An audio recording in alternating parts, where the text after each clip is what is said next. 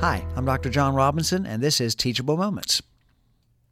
No surprise here, we live in the age of cyber kids. Our kids have or have access to all kinds of electronic devices. Sometimes I ask my six year old granddaughter to help me out on my computer. You know what? She does. Not sure if that says more about me or her. Also, no surprise that advanced technology is a two edged sword.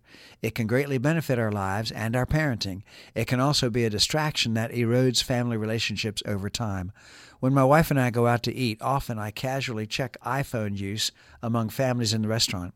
I have seen a family of five people all separately on their phones, either texting or gaming while waiting for their order to arrive. Wow. One morning, years ago, my then two year old granddaughter had awakened.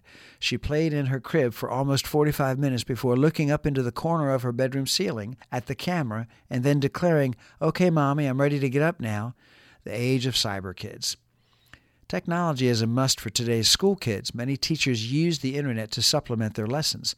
This is one of the blessings of cyber technology. However, folks are also considering computer gaming addiction as a real thing now. When technology has control over you rather than you having control over it, there's something wrong.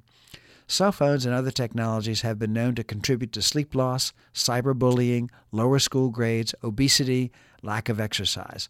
What's a parent to do? First, take charge of home technology. Use the available computer and smartphone controls to determine where your kids can go in cyberspace and where they cannot go. Second, use timing apps to determine when your kids can turn their devices on and when they will go off, even if your child is smack in the middle of gaming.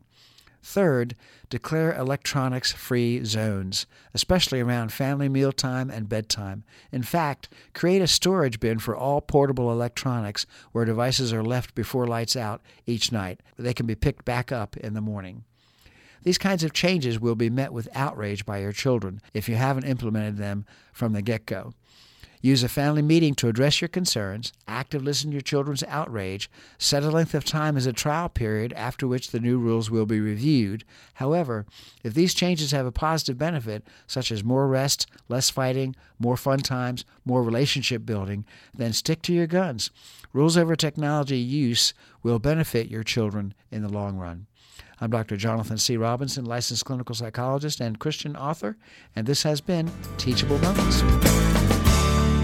Teachable Moments Building Blocks of Christian Parenting is available online at AmazonBooks.com and in local and national bookstores. More on Dr. Robinson at TMCPINC.com.